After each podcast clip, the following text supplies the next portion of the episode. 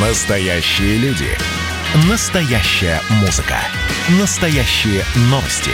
Радио «Комсомольская правда». Радио про настоящее. девяносто семь и два эф эм. «Война и мир» с Валерием Федоровым. Глава ВЦИОМ подводит итоги дня и рассказывает о жизни во всех ее проявлениях. Вот давайте сейчас как раз о жизни во всех ее проявлениях и поговорим. Да, от чего это лучше, вы... чем о войне. Это правда, это правда. А, а чего вы, дорогие друзья, боитесь? Боитесь больше всего? Расскажите нам об этом. Напишите нам в Viber, WhatsApp, плюс семь девятьсот шестьдесят семь двести ровно девяносто семь ноль два. Или позвоните нам по телефону восемь восемьсот двести ровно девяносто семь ноль два. Ваши сообщения читаем, ваши звонки, соответственно, слушаем, с вами беседуем. Не просто так мы об этом заговорили, потому что тут ВЦИОМ э, такой, э, составил такую карту страхов россиян за прошедшую осень. Она уже, между прочим, прошла, уже зима у нас началась. А, то есть... А, ВЦИОМ, Всероссийский центр изучения общественного мнения, опросил россиян, каких проблем в жизни вы, дорогие друзья, опасаетесь больше всего. И... Валерий Валерьевич, о чем говорят россияне? Чего боимся мы? Да, вопрос так звучал. Как вы оцениваете вероятность появления следующих проблем в вашей жизни? И вот на нашем сайте результаты представлены, их довольно много. Мы там, значит, суммировали два варианта ответа. Первый вариант – полностью уверен, что это случится или уже недавно случилось, либо скорее случится. Ну, то есть это такая как бы тревожная часть ответов. Угу. Ту группу, которая говорит, все будет нормально и вообще ничего этого не будет, значит, мы не стали публиковать, но легко ее можно путем вычитания из ста процентов получить. Давайте о болях, о страхах, о бедах и так далее. Да, кстати, здесь данные мы представили не только за осень. Мы представили за десять месяцев, с января по э, октябрь включительно, ноября еще нет. И вот на эту динамику смотреть интереснее всего. Да, и есть еще второй вариант представления. Мы взяли октябрьские данные и э, значит, их э, показали в возрастной развертке, да? То есть как различные возрастные когортки, когорты наших соотечественников реагируют на те или иные страхи. Ну, давайте сначала про динамику, потом про статику. Э, очевидно, год бьется на несколько крупных таких отрезков. Первый отрезок – это с января по середину марта примерно, когда одна была повестка. Затем все резко ломается, пандемия начинается, мы уходим на самоизоляцию, все падает, что называется, социальное самочувствие, и это продолжается где-то до конца мая. Потом постепенно восстанавливаемся, выходим на свободу, тепло становится, в общем, кто-то даже в отпуск уезжает. Ну, в общем, кажется, происходит нормализация. Увы, в конце сентября опять все поворачивается в другую сторону, приходит вторая волна или что-то наподобие этой второй волны, и опять все показатели социального самочувствия падают, что естественно, а страхи растут. Вот такая ломаная динамика в течение всего одного года. Как она на страхах, значит, отразилась? Ну, смотрите, самый ярко выраженный страх – рост социальной несправедливости, неравенства между людьми. Он и до пандемии, вот январские данные, был самый высокий, тут шестьдесят пять процентов полагали, что это вот в ближайшее время случится или уже случилось. Или скорее случится. Сейчас еще больше, семьдесят процентов, ну, не намного больше, но, наверное, больше уже просто некуда расти. И так очень высокая доля, больше двух третей, говорят, что это вполне вероятно, либо уже происходит. На втором месте снижение доходов. Ну, корреляция достаточно высокая. Очевидно, у кого больше денег, у того больше и прав. Так люди у нас оценивают реальную ситуацию. Есть юридическая ситуация, мы все равны, у нас у всех права, законы их гарантируют, но вот есть реальность. Реальная жизнь, и получается, что все не совсем так. Вот. И шестьдесят восемь процентов говорят, что вот их главный страх – это снижение доходов. Второе место, повторюсь. И еще тройку замыкает дороговизна, инфляция, рост цен. Конечно, в сочетании с нашими доходами. То есть станут слишком дорогими привычные товары, не сможем больше их покупать. шестьдесят семь процентов вот этого боятся. Вот так, такой, такое трио, или первая тройка страхов.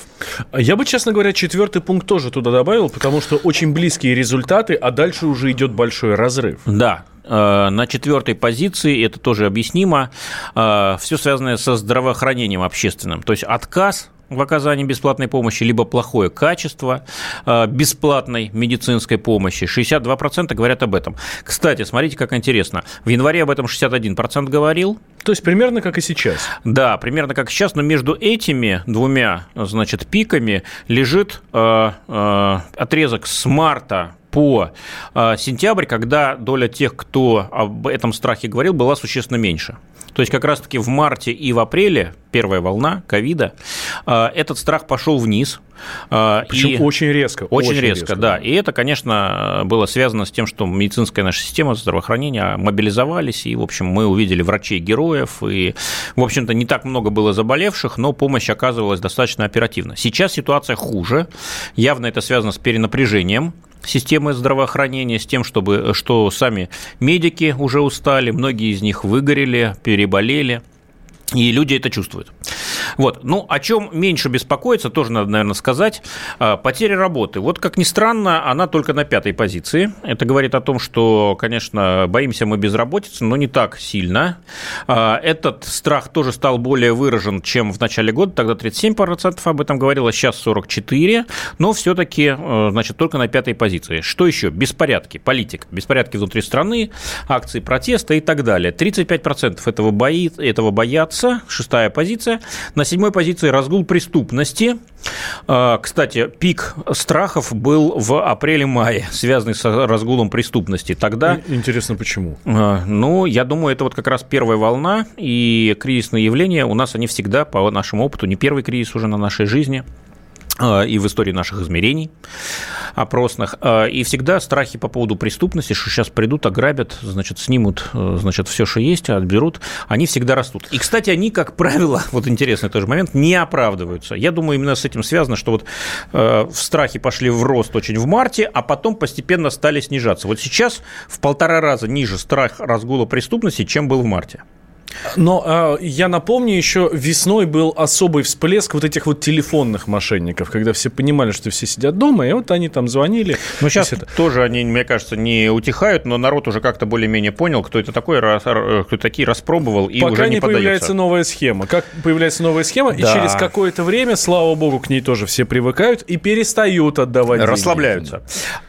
И последний страх в, этой, значит, в этом списке – это обострятся конфликты между Россией и другими странами, начнутся военные действия. двадцать семь процентов немало, больше четверти, но э, и немного. В начале года было двадцать три, и вообще замыкает список. Кстати, в октябре был всплеск определенный, и это, наверное, связано все-таки с военным конфликтом на Кавказе. Армяно-Азербайджанская война за Карабах-Арцах. Вот. И это, конечно, многих у нас обеспокоило. Но в целом этот страх наименее выраженный из всех, из всего списка, который мы предложили. На, на какие цифры, на какие месяцы я бы обратил внимание? Безусловно, октябрь. Здесь действительно двадцать семь процентов самая большая цифра по году.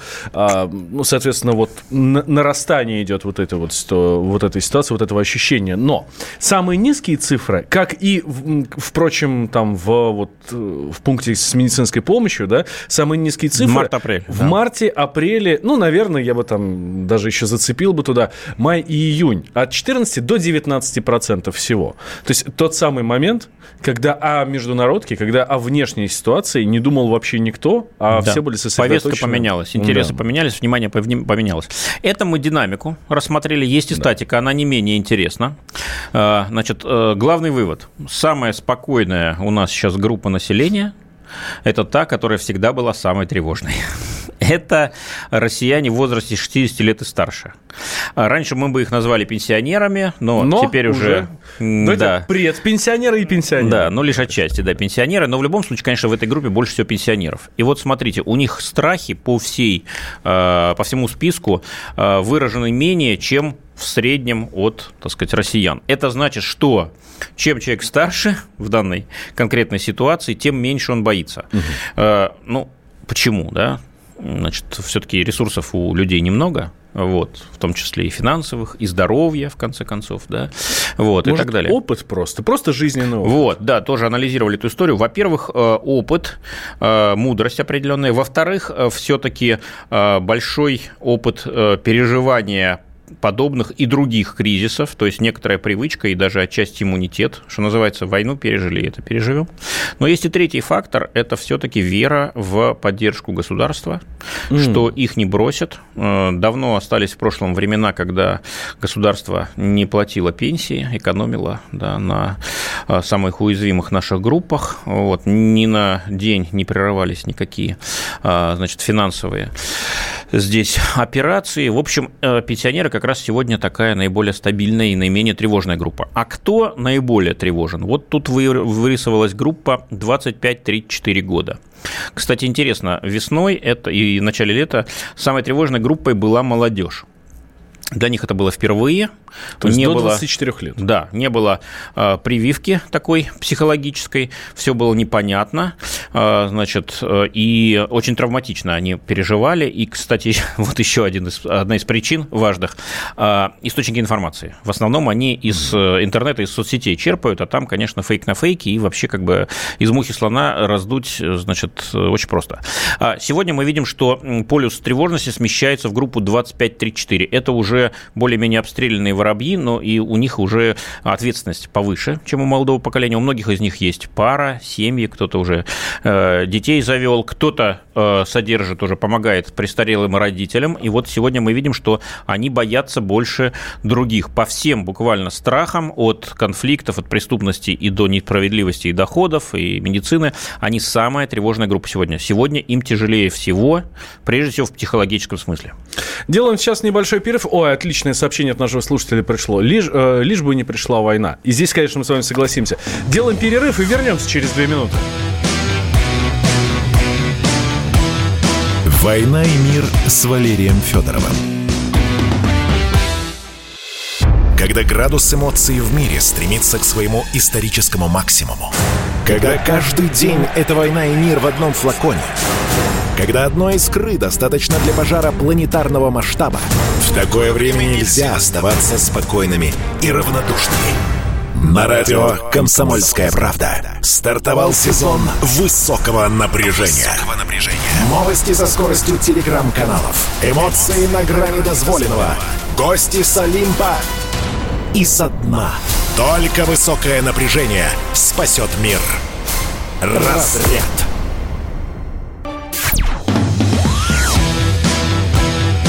«Война и мир» с Валерием Федоровым. Глава ВЦО подводит итоги дня и рассказывает о жизни во всех ее проявлениях. Возвращаемся мы в прямой эфир радио «Комсомольская правда».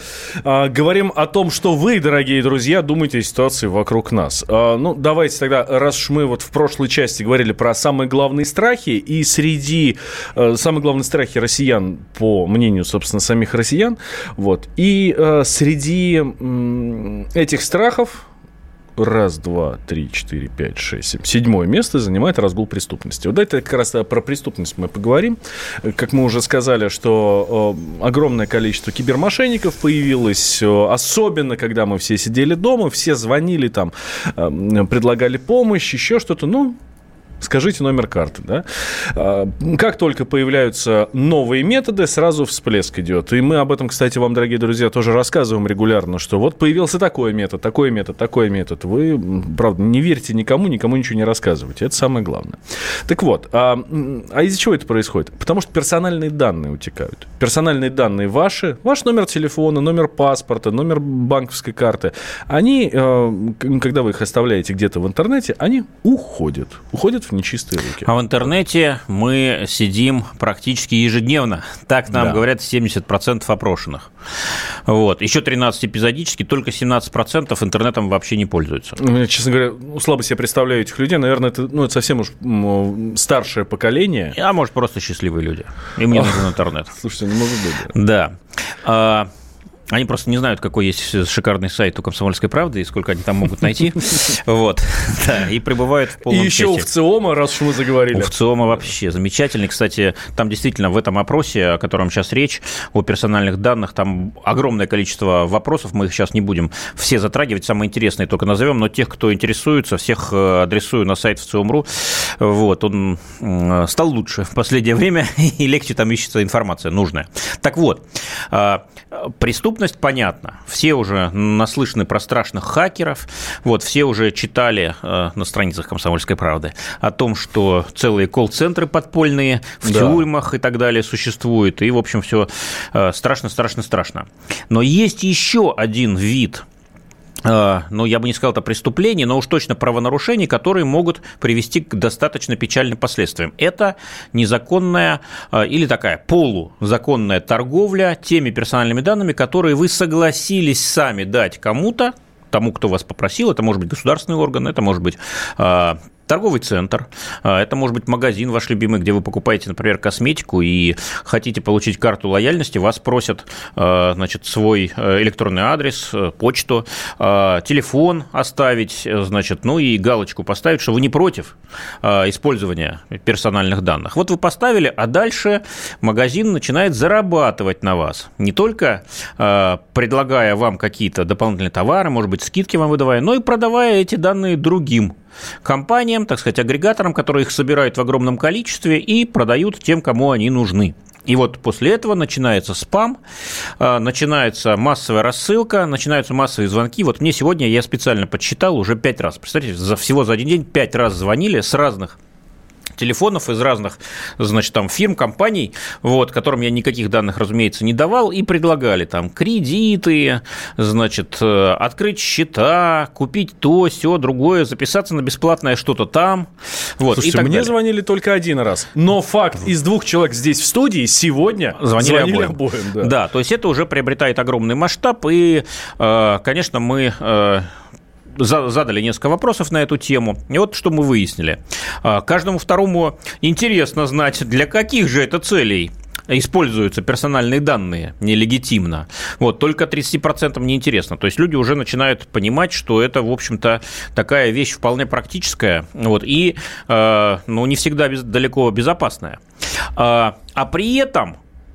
читают подробно э, вот объяснения тех, кто собирает наши данные, тринадцать процентов внимательно читают вот это все мелким почерком, да, для чего могут их использовать, эти наши данные персональные, кому их могут передавать или даже продавать, только тринадцать процентов. Ну, подмахиваем, да, скорость, цена, время, деньги, нам нужно быстро что-то купить, вот, ладно, если вам нужна наш, наша электронная почта, дадим, а что там, как вы их используем, не очень обращаем внимания, хотя интересно. Вот и как бы и используем. Значит, э, что делать? Э, в целом, кстати, только два процента, смотрите, только два процента положительно отнеслись к возможности передачи своих персональных данных, которые мы кому-то сгрузили, третьим лицам. Всего два процента. семьдесят процентов отрицательно. Почему? Ну, потому что разные угрозы есть в этой связи. Осталь... Тоже... Остальные двадцать восемь процентов, видимо, еще не определились, да? Ну, и есть счастливые люди, десять процентов, кому безразлично, есть те, кто затруднился ответить или угу. просто не ответил на вопрос, такой возможность всегда остается. Вот, значит, к чему веду? К тому, что сейчас наши депутаты в Государственной Думе, которая еще пока продолжает работать и будет работать до лета следующего года, обсуждают вопрос, что со всем этим делать. И в том числе возникла идея дать гражданам право отзывать согласие на использование персональных данных, причем до этого не надо будет никуда идти, а по упрощенной форме, быстро и технично. Вот в частности, если такая схема возникнет, то по получению вашего, так сказать, письма на эту тему интернет-сервис обязан будет удалить информацию о вас в течение трех дней. Вот такая идея возникла. И... Эх, интересно, что интернет-сервис-то удалит, а те, кому, да. кому попали да. эти данные, да. естественно, удалять их уже не будут. А вот и это... будут продолжать звонить, спрашивать, вы еще сдаете квартиру? Это правда. Это правда. Кстати, меня вот такого рода тоже преследуют. Значит, постоянно звонят, действительно, уже не знаю. Я уже этот самый рою интернет, думаю, где же, где же эти мои данные? Практически во всех открытых источниках уничтожил, но продолжают звонить, потому что уже продали. Но, тем не менее, надо что-то делать. шестьдесят два процента полагают, что да, вот это хорошая инициатива, правильная, своевременно, только пять процентов отрицательно относятся к этому. Ну, а те, кто будут нарушать, должны за это ответить по всей строгости. То есть... платить штрафы. Причем желательно большие, а не копеечные. пятьдесят восемь процентов опрошенных поддержали идею увеличить штрафы для интернет-площадок за нарушение при обработке персональных данных пользователей. Всего семь процентов отказались поддержать, а пятнадцать процентов отнеслись безразлично. Вот будут платить интернет-площадки, интернет-площадки вот эти штрафы, и что? Ну что, поможет это? Они не будут продавать. Тем более, что мы знаем, что в... даже в некоторые банки, ну или в другие организации, где есть персональные данные, мошенники специально внедряют своих сотрудников, которые, собственно, сидят, эти данные оттуда выуживают и передают куда-то на страну. Есть такое выражение «состязание брони и снаряда». Угу. Придумывают более мощный снаряд, и через какое-то время обязательно появляется более продвинутая броня. Вот это, конечно, на все сферы нашей жизни переносится. Поэтому, конечно, найдут мошенники управу и на этот строгий закон, но это, на мой взгляд, не повод отказываться от борьбы. Надо просто искать более эффективные способы. Еще один хороший опрос. У нас, правда, тридцать секунд, но я просто не могу его э, не озвучить. Абсолютное большинство россиян поддерживают введение обязательного ношения масок в общественных местах в случае ухудшения эпидемиологической ситуации. восемьдесят девять процентов. А против только каждый десятый. Да, и это очень большой контраст с тем, что было весной. Много было ковидоскептиков, много было, которые на авось надеются. Вот, многие считали, что это все заговор, а сегодня видим, что уже все признали. Без масок и перчаток, увы, нам не обойтись, если хотим эту заразу победить.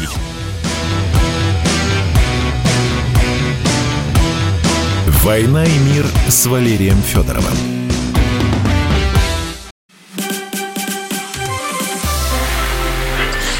Начало. Это действительно история, которая будоражит. Так вся страна обалдела. И Россия родина слонов, она от океана до океана, да. И мы, мы всегда правы, мы никогда не сдаемся. И самое главное, что же будет дальше? «Комсомольская правда». Это радио.